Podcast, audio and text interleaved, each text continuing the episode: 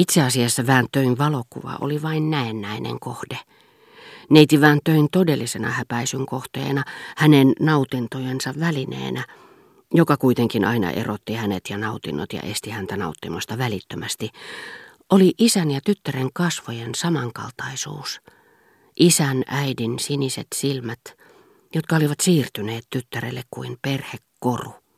Ystävällisyys, josta neiti vaan töin ja hänen paheensa välille, lankesi ilmaisu ja ajattelutapa, joka ei sopinut tähän perheeseen, ja joka esti häntä tiedostamasta pahetta perin erilaisena kuin kaikki ne kohteliaisuusvelvoitteet, joita hän tavallisesti noudatti.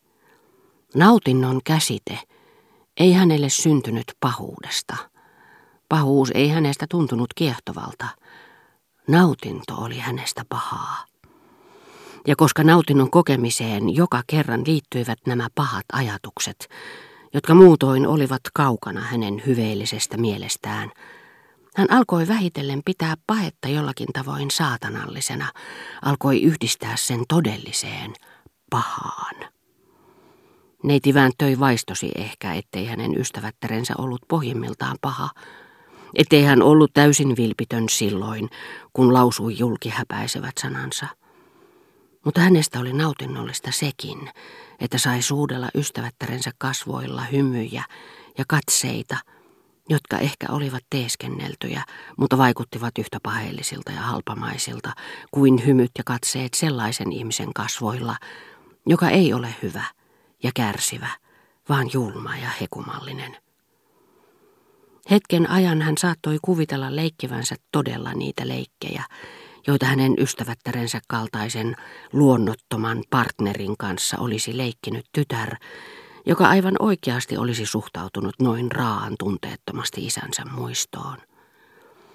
Ehkä hän ei olisi kuvitellut, että pahuus oli niin harvinainen, niin erikoislaatuinen, niin outo tila, jonne oli niin rauhoittavaa paeta – jos hän olisi osannut erottaa itsessään ja kaikissa ihmisissä sen välinpitämättömyyden itse aiheuttamaansa tuskaa kohtaan, joka kaikista mahdollisista sille annetuista nimistä huolimatta on julmuutta, kauheaa ja ikuista julmuutta.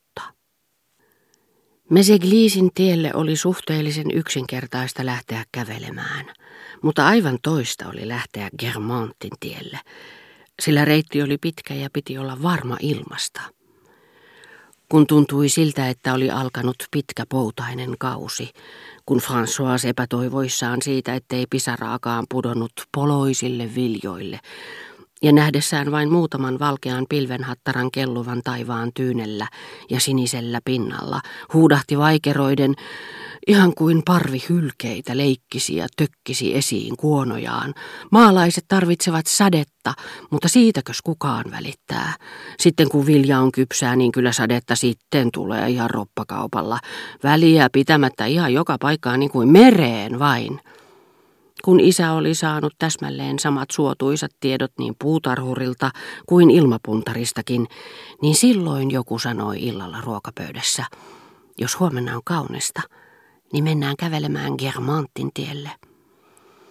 Heti kun aamiainen oli syöty, lähdettiin ulos pienestä puutarhaportista ja tultiin Rue de Perchansille, kapealle jyrkkämutkaiselle kadulle, jossa keskellä kasvoi ruohoja, joita pari-kolme ampiaista tutki päivät pitkät, ja joka oli yhtä merkillinen kuin nimensä, josta sen omituiset yksityiskohdat ja juro-olemus minusta tuntuivat juontavan – ja jota turhaan etsiskelisi kompreesta nykyisin, kun sen entisellä paikalla kohoaa koulu.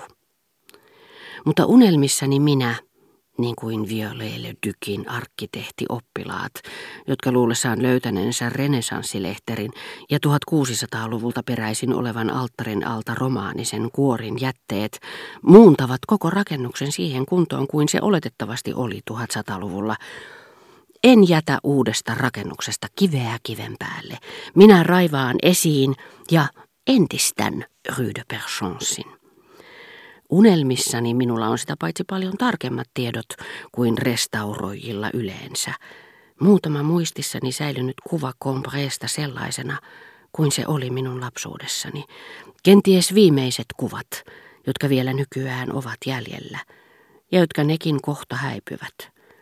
Ja koska vanha Combré itse piirsi ne minuun ennen katoamistaan, ne ovat häkellyttävät.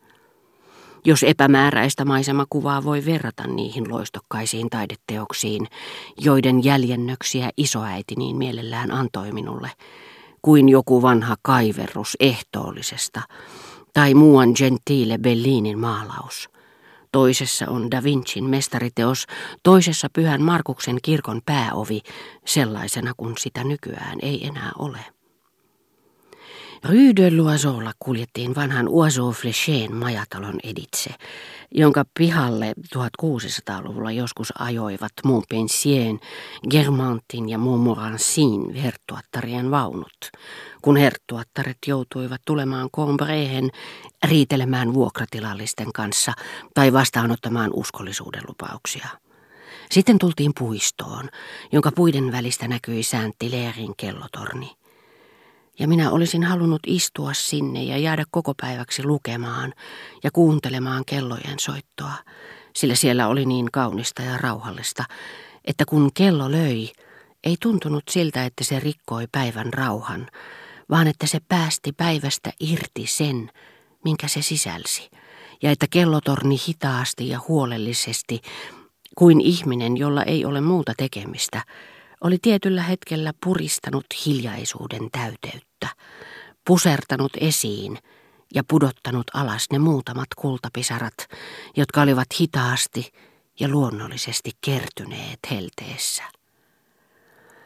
Kauneinta Germantin tiellä oli se, että melkein koko ajan kuljettiin Vivon joen viertä.